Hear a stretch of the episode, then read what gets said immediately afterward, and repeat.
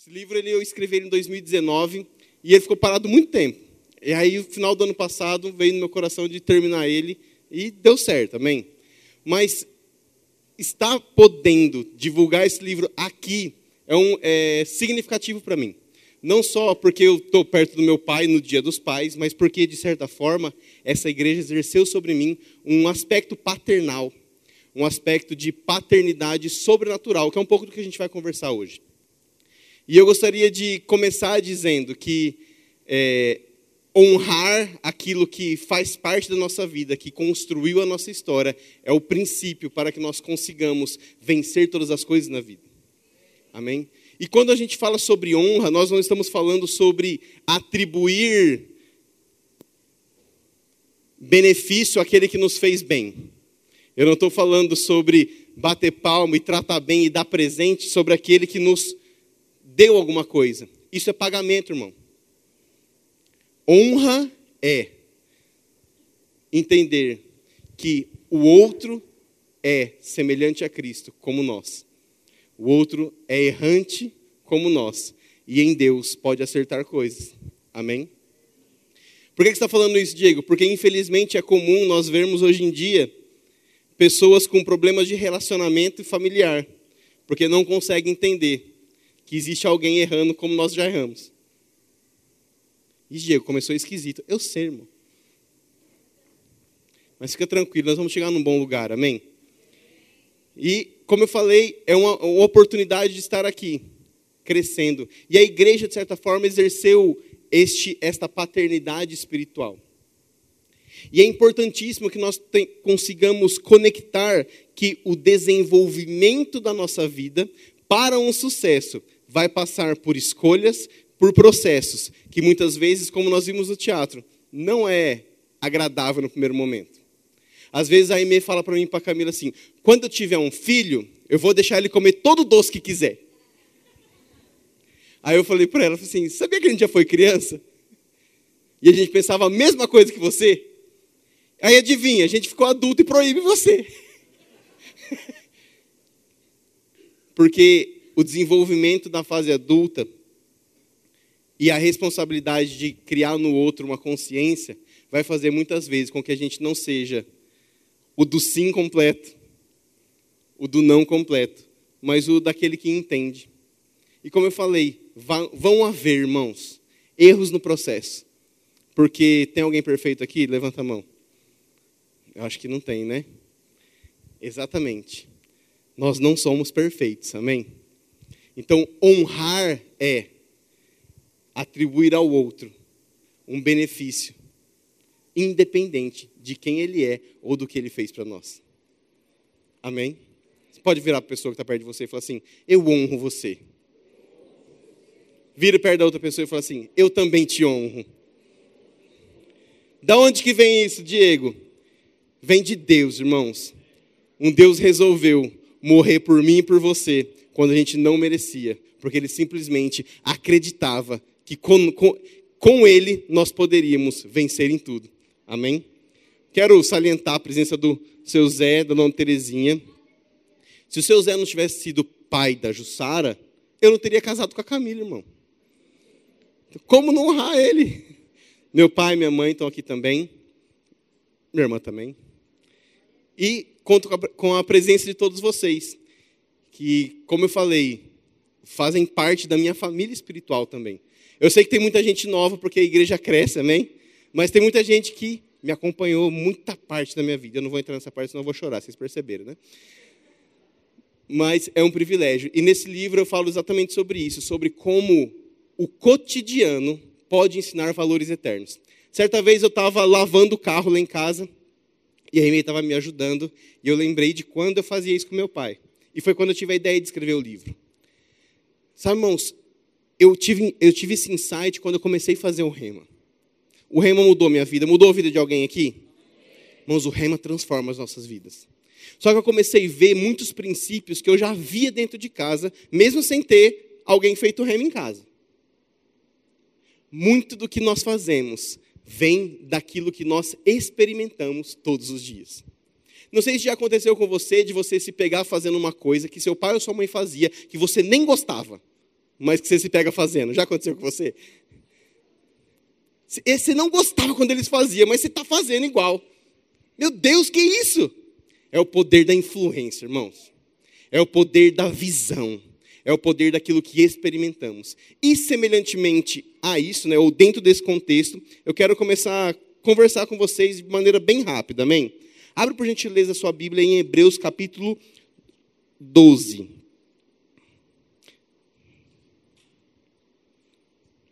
Versículo 1.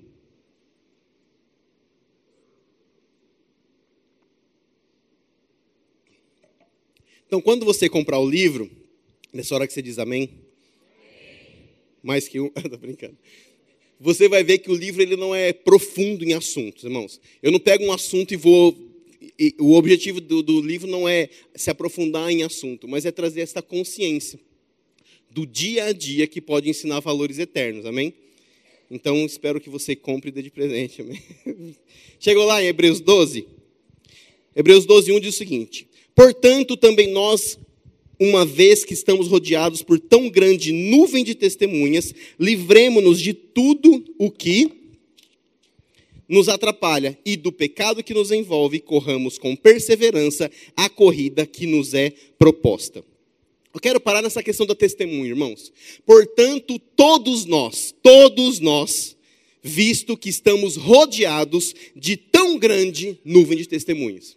Muitas vezes, até pelo fato desse texto estar colocado depois da galeria da fé, que é Hebreus 11, onde cita os pais da antiga aliança, nós temos a tendência de achar que esta nuvem de testemunhas são somente aqueles que morreram vivendo o evangelho. Mas, irmãos, estas testemunhas que nos cercam não são apenas os heróis da fé, são também todos quantos trabalharam e se esforçaram para que eu e você estivéssemos aqui hoje. Porque todas as pessoas que participaram do processo do nosso crescimento, hoje são nuvem de testemunhas para nós, esperando que nós possamos dar continuidade àquilo que foi por nós experimentado.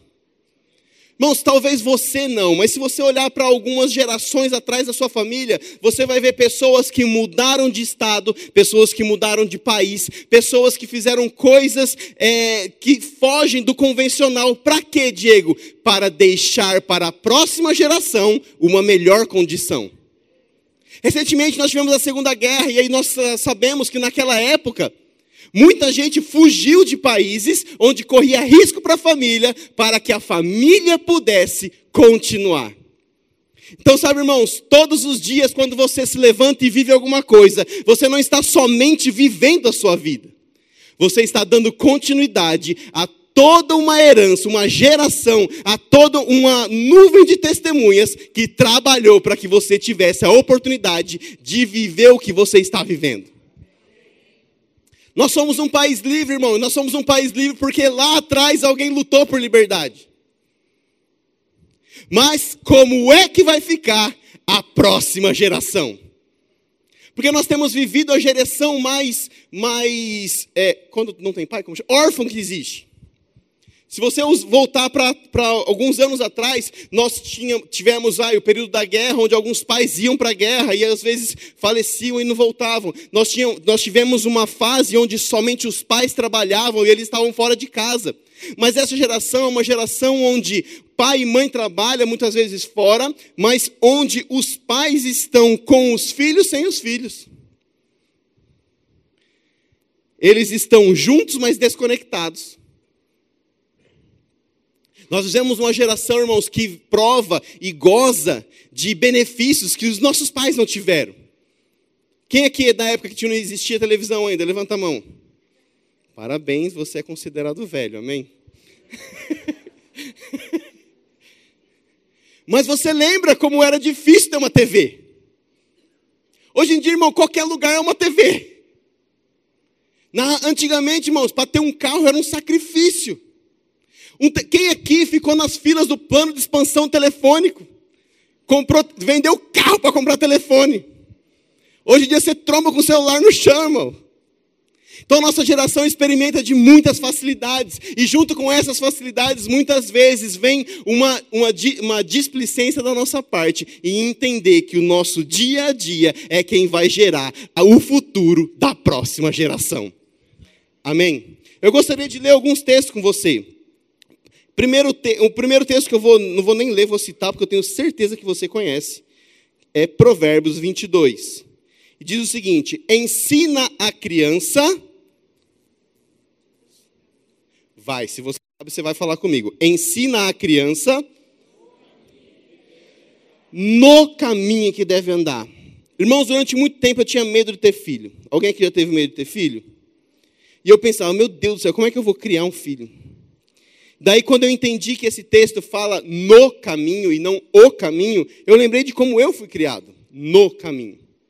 E eu comecei a entender que o dia a dia, irmãos, ensina mais, muito mais, do que uma instrução, do que uma cartilha, do que uma apostila. O dia a dia consegue inserir valores eternos. Amém? E eu quero só explanar essa questão de, de Salomão, que é considerado o pai da sabedoria, amém? E a minha pergunta é: como é que Salomão teve sabedoria para pedir sabedoria? Porque você concorda comigo que pedir sabedoria é uma coisa sábia? Mas como ele foi sábio o suficiente para pedir sabedoria e ter todas as outras coisas? Vamos ler, ler o texto? 1 Reis 3, 4.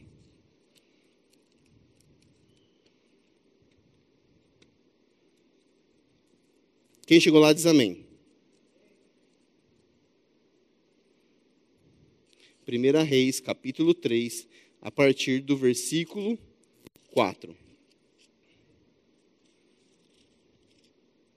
O rei Salomão foi a Gibeon para oferecer sacrifícios, pois ali ficava o principal lugar sagrado, e ofereceu naquele altar mil holocaustos. Em Gibeon, o Senhor apareceu a Salomão num sonho, à noite disse: Peça-me o que quiser, e eu lhe darei. Irmão, claro que vou fazer esse exercício. Se você tivesse neste sonho, o que é que você teria pedido? É o próprio Deus virando para você e dizendo: Me peça o que quiser. Quem já pensou naquela Ferrari? Mas Salomão respondeu: Tu foste muito bondoso para com teu servo, meu pai Davi, pois ele foi fiel a ti, foi justo e reto de coração. Tu mantiveste grande bondade para com que ele deste, e agora o que se assenta no seu trono. Agora, o Senhor meu Deus, fizeste teu servo reinar no lugar do meu pai Davi mas eu não passo de um jovem e não sei o que fazer. Olha só. Teu servo está aqui entre todo o povo que escolheste, um povo tão grande que nem se pode contar. Dá, pois, ao teu servo um coração cheio de discernimento ou sabedoria para governar o teu povo e capaz de distinguir entre o bem e o mal.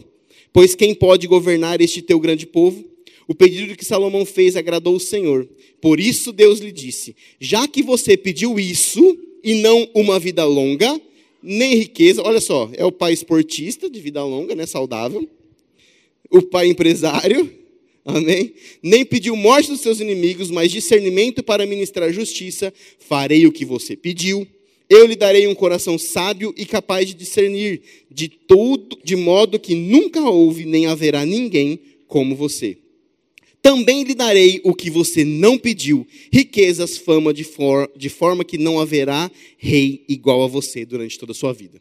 É interessante porque Salomão ele faz uma constatação: eu sou jovem, eu não sei o que fazer. Mas vou fazer o seguinte, já que você está me dando essa proposta, Deus, eu quero pedir sabedoria. Como é que Salomão pede sem sabedoria para pedir sabedoria, irmão? A re resposta está em Provérbios capítulo 4. Abre lá. Eu não vou ler o texto todo, embora eu te aconselhe a ler. Eu vou ler só o 20 para poder embasar isso daqui e a gente dar continuidade, amém? Provérbios 4, 20. Posso ler? Meu filho, escute o que eu lhe digo. Preste atenção às minhas palavras, nunca as perca de vista. Guarde-as no fundo do seu coração, pois são vida para quem as encontra e saúde para todo o seu ser. Irmãos, este capítulo você vai ler inteiro, mas você vai ver que é Davi instruindo Salomão a sempre que possível escolher pela sabedoria, pela justiça, pelos princípios. Sabe, irmão, Salomão só pôde escolher a coisa certa porque ele tinha aprendido com seu pai qual era a coisa certa. E no momento de decisão, irmãos, no momento onde Deus chega para ele e diz: escolhe agora o que, que você quiser que eu vou te dar. Ele não teve o ímpeto de escolher aquilo que satisfazia a imaturidade dele. Porque quando eu e você escolhemos aquilo que satisfaz a nossa imaturidade, nós estamos simplesmente sendo menino. Ele lembrou do conselho do seu pai. E ao lembrar do conselho do seu pai, ele pediu a Deus não o que ele queria, mas o que o seu pai o orientou. Então, somente podemos ver o Salomão como sendo o pai de toda a sabedoria, como o homem mais rico que já existiu, porque ele simplesmente seguiu os conselhos do seu pai. Esta vida cotidiana, irmãos, de relacionamento, ela insere dentro de nós valores que vão transformar a nossa vida. Porque na hora que nós temos que reagir a uma circunstância com a máxima velocidade, nós não vamos fazer somente aquilo que nós estudamos, mas vamos fazer principalmente, principalmente os conselhos que aprendemos. Amém? E talvez você não tenha tido um pai, não tenha tido a figura paterna em casa, independente disso. Você teve de alguma forma alguém que te ajudou a criar. Mas eu tenho certeza que alguma fase na sua vida você se meteu numa enrascada e sua primeira reação foi ligar para casa. Ligar para esta pessoa que era o seu referencial de proteção, de sabedoria. E isso vai moldando e mudando o nosso caráter, mas principalmente vai nos ensinando como romper em coisas. Abre por gentileza a sua Bíblia em 2 Reis 5. Nós vamos ler um texto bem conhecido, uma história conhecida, amém? Mas eu quero mostrar para você alguma uma coisa. Como o aspecto geracional, como aquilo que aprendemos em casa pode transformar vidas. Você está lá em 5? O texto de 5, irmãos, de, de 2 Reis 5, conta a história da cura de Naamã. Amém? Naamã, versículo 2 diz o seguinte: Ora, as tropas da Síria haviam atacado Israel e levado cativa uma menina. Repete comigo, menina. Que passou a servir a mulher de Naamã. Um dia ela disse à sua senhora: Se o meu senhor procurasse o profeta que está em Samaria, ele o curaria da lepra. Amém. Irmãos, só para você entender como essa menina era doida, irmão. O que aconteceu aqui? Um país acabou de atacar e colonizar o outro país. Então daí este rei pega aquelas pessoas que foram conquistadas e leva alguns escravos para casa. Naamã, que era o chefe da guarda, o chefe dos exércitos, leva uma menina para sua casa. Quem é que sabe que escravo não tem muita voz, irmão? Mas Naamã tinha uma doença, ele era leproso e nunca tinha conseguido se curar. Então esta menina que era escrava vira para o seu dono que é o chefe da guarda do país que conquistou a família dela, e diz o seguinte: Ei, sabe o país que eles acabaram de destruir? Se você estivesse lá, você seria curado. Irmãos, isso aqui é o suficiente para essa menina ser morta. É o suficiente para que ela pudesse ter sido jogada num calabouço para o resto da vida. O que é que faz, irmãos, uma menina ter um passo desse de fé. E você vai ver ao longo da, da, na nossa próxima conversa que essa menina é mais louca do que você pensava. O que faz, irmãos, é uma cultura cotidiana. Ela com certeza ouvia os pais dela falando sobre o Deus que protegia Israel.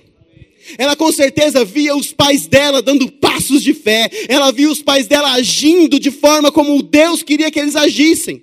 E isso ficou tão entranhado dentro dela que, mesmo sendo escrava em outro lugar, ela não conseguiu perder o instinto de dizer: Ei, não importa a condição que eu estou, existe um Deus que pode te curar. Então, irmãos, ela não aprendeu isso na escola, irmãos. Ela não aprendeu isso vendo vídeos no YouTube. Ela não aprendeu com nenhum influencer. Ela aprendeu porque ela via em casa. Ela aprendeu porque ela tinha este contato com alguém que sempre buscava recorrer a Deus para sanar todas as suas necessidades. Isso é tão sério, é tão importante que ela não se vitimizou da condição de escrava. Ela não teve o pensamento de me escravizou, é, então agora morre. Não, porque a bondade do Deus que seus pais serviam fez com que houvesse bondade nela a ponto de amar o seu inimigo.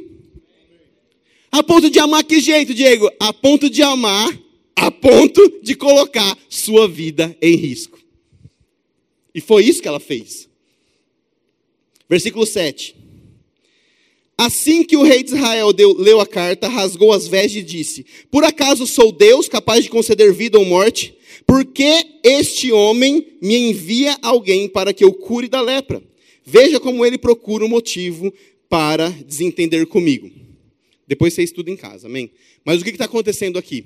Naamã, então, manda uma carta para o rei que foi colonizado e estava preso, dizendo que queria conhecer o Deus do seu país. E esse cara está tão desesperado que ele fala assim: Olha lá o que ele está querendo fazer. Ele está querendo arrumar um meio para me matar. Eu não conheço esse Deus que cura vidas, mas a menina conhecia. Amém? Quando Eliseu, o homem de Deus, soube que o rei de Israel havia rasgado suas vestes, mandou-lhe essa mensagem: Olha só, irmãos, o homem de Deus que estava cativo, lá na terra dele, ouviu dizer que o rei estava desesperado por saber se Deus curaria ou não ele. E aí o homem de Deus manda a seguinte mensagem: Por que rasgar suas vestes? Envie o homem a mim, e ele saberá que há profeta em Israel. Uma posição da nossa parte, irmãos, em firmeza com aquilo que nós aprendemos todos os dias, ou, e agora vem o ou, que nós estamos gerando nos nossos dias. Porque pode ser que eu e você não tenhamos vivido esse tipo de vida de fé e entrega a Deus todos os dias. Mas isso nunca vai nos tirar a responsabilidade da vida que nós estamos gerando, da vida que nós estamos criando. Porque pode ser, irmãos, que você tenha, nascido, é, tenha vindo de um, lar, de, um, de um orfanato, não conheceu seus pais mas até para aquele que não conhece seus pais, um dia ele será pai, então ele precisa entender que a cultura que ele vai aplicar todos os dias na casa dele vai determinar como é que a próxima geração vai viver. O resultado você conhece, irmãos. Essa menina teve fé o suficiente para influenciar os, os, o rei, o, Naamã e os soldados de Naamã. Ele viaja, quando ele chega lá, o, o, o profeta fala assim: Ó, vou nem te atender, manda ele mergulhar no mar. Sete vezes. Cara, lá na minha terra tem, tem, tem rio melhor, eu vou para casa. Olha só, a influência dessa menina, irmãos. O rei, se fosse difícil, você não faria? Irmãos, agora tem uma legião de servos que poderiam morrer por discutir com seu chefe, tentando influenciar alguém para o bem. Então eu tenho várias pessoas crendo que Deus podia curar Naamã. Mas olha só, irmãos, onde está o X da questão? Lucas capítulo 4, versículo 27. Abre lá.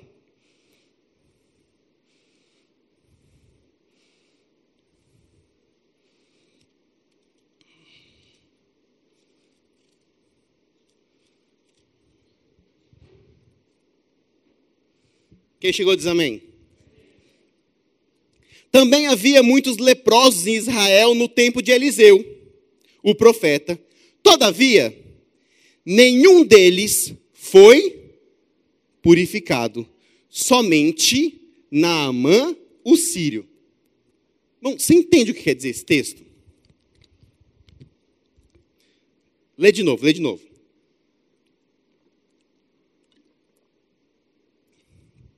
Havia muitos leprosos e nenhum foi curado, exceto Naamã. O que, que esse texto está dizendo, Diego? Está me dizendo que uma menina foi louca o suficiente para peitar aquele que poderia te matar, influenciar toda uma pessoa a dar passos de fé, fazer com que o rei pudesse pegar cartas e visitar um outro país para ser curado sem nunca ter visto alguém ser curado? Ela nunca viu, irmão, alguém ser curado de lepra.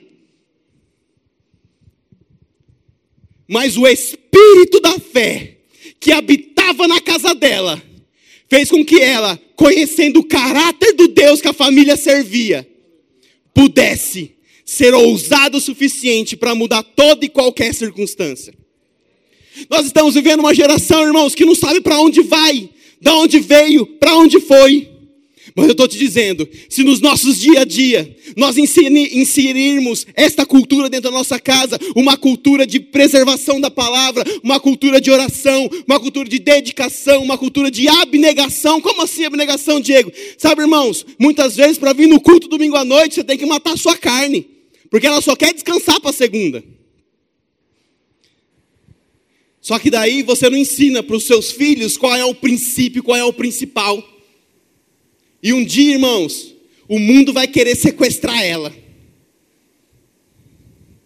Daí, como é que ela vai se portar? Como alguém que só quer a morte do mundo?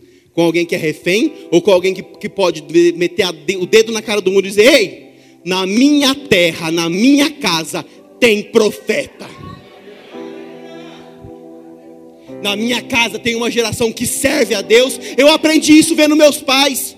Quando faltou pão, ele creu e teve. Quando faltou dinheiro, ele creu e teve. Quando minha mãe teve dor de cabeça, ele creu também e ela foi curada. Com certeza esse Deus cura lepra também. A depressão é o mal do século, ei. Todos os dias nós podemos nos lembrar, existe um Deus que cura isso. Sabe, irmãos, infelizmente a nossa geração tem entrado na internet, tem procurado criar na internet uma vida que não existe. Uma vida que só satisfaz os seus próprios desejos. E daí tenta negociar com Deus, irmão, Deus é imutável. Deus aceita meu pecado. Não, eu não vou aceitar o seu pecado. Deus, mas sabe como que é? É muito difícil. Mais difícil que morrer na cruz, irmão ser humilhado. O texto de, Pedro, quando narra o achibatamento nas costas de Jesus, ele, a, o, o, o grego é tão específico que ele não diz as feridas de Jesus, você sabia? Ele diz a ferida. Por que, que ele diz a ferida? Porque entre cada uma das feridas não tinha um espaço de dois milímetros. E por isso eles consideravam que toda a costa de Jesus as costas de Jesus eram uma única ferida. Irmão, se matar sua vontade é mais difícil do que isso, vai e faz o que você quiser. Do contrário, irmãos, pesa sobre nós a responsabilidade de construir um teto sobre a nossa cabeça muito grande para que o piso da próxima geração esteja além de nós. Deus conta com eu, comigo e com você para construir, irmãos, um nível tão alto de fé que os nossos filhos possam dar pela rua levantando defuntos, irmãos. No que depender de nós, a partir de qual nível de fé aqueles que vierem depois de nós vão estar andando. Porque, irmãos, eu tenho certeza que nenhum pai um dia chega e fala assim: pronto, acabou a minha função. Você que se vira agora. Não, irmãos. Chega para um pai de 89 anos. Estou precisando de você. Ele se vira, irmão. Volta a trabalhar se preciso for. Porque a responsabilidade de pai não acaba nunca. A responsabilidade de pai não começa quando a gente gera um filho. Começa quando a gente ainda é solteiro. Começa a criar em nós uma estrutura capaz de edificar um teto maior do que nós mesmos. Sabe, eu ouvi uma coisa outro dia, eu achei sensacional. Diz que o que congratula, né, ou seja, a, a coroa de um pai não se dá ao formar um bom filho a coroa de um pai se dá ao formar um bom pai. Então você só vai saber que foi um bom pai, não é quando seu filho se torna um bom filho, é quando seu filho se torna um bom pai. Porque daí você vai entender sobre o aspecto multigeracional de Deus. Você vai entender que Deus não está preocupado somente com essa geração, irmãos. Deus está preocupado com a próxima, com a próxima, com a próxima, com a próxima. Os antigos entendiam isso a ponto de dizer Deus de Abraão, Isaac e Jacó. Deus é um Deus multigeracional. E eu vou te dizer, essa geração, irmãos, é responsabilidade nossa. Ah, essa geração Nutella, são Nutella porque a gente fez eles assim.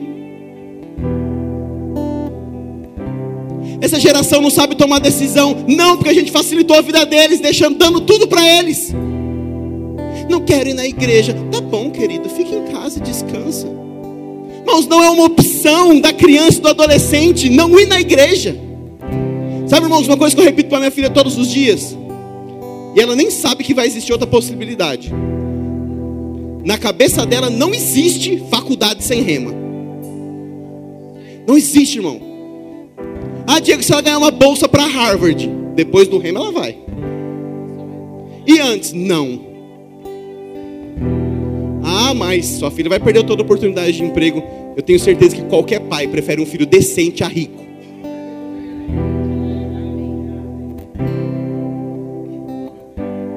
Sabe, irmãos, aquilo que nós construímos. Não se olha para sua mão.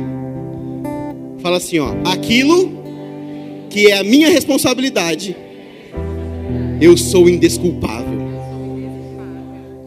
Se foi dado a você a chance e a responsabilidade de edificar uma nova estrutura para essa e para a próxima geração, se apegue com firmeza, com diligência, irmãos como se pessoas dependessem disso, não é como se, irmãos. Pessoas dependem do seu e do meu dia a dia, servindo, andando em fé, se entregando a palavra, para que a gente possa ser um exemplo dentro de casa. Para quê, Diego? Para que a próxima geração seja um exemplo para o mundo. Sabe, irmãos, em nome de Jesus, se mesmo depois de velho você não vê eu aqui pulando, irmãos, para dar exemplo para minha filha, você pode dar na minha cara. Porque às vezes a gente cresce como pai e acha que agora tá, passou a bola. Não, espiritual, extravagante é só para criança. Não, irmão, a criança não vai viver o extravagante se a gente não vive em casa. Mas eu não leio Bíblia no tablet em casa. Eu só leio na, de papel. Para quê? Porque no tablet minha filha não sabe o que eu estou fazendo. Quando eu leio de papel, ela sabe. Sabe, irmãos? Eu deixo minha filha ver eu chorando quando eu oro. Para poder ensinar para ela que o meu relacionamento com Deus é mais importante do que ela.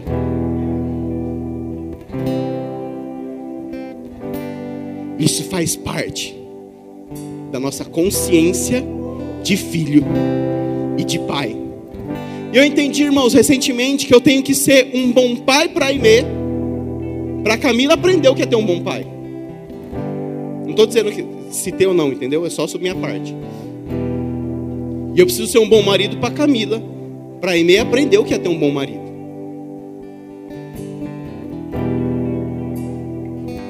Nós precisamos viver a nossa vida, irmãos, conscientes da nossa responsabilidade. Porque não se engane, um dia seremos cobrados. Se já não estamos pelas aflições do dia a dia. Eu acho interessante texto de Romanos 2, 1, 1 que está falando sobre vários contextos, mas independente disso, tem uma parte lá que ele fala o seguinte: tal pessoa, ou tal pecado, não quero entrar no pecado, já vive no próprio corpo as consequências do seu pecado. Às vezes, irmãos, nós não queremos largar o pecadinho que a gente tem.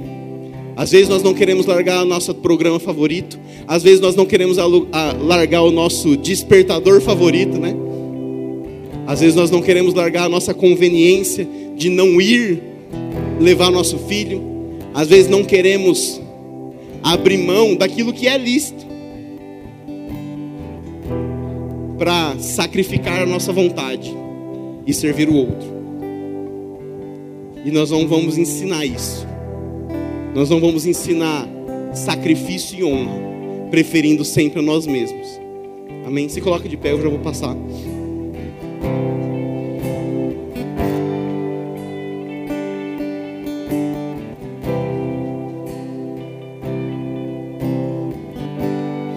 Feche seus olhos, irmãos.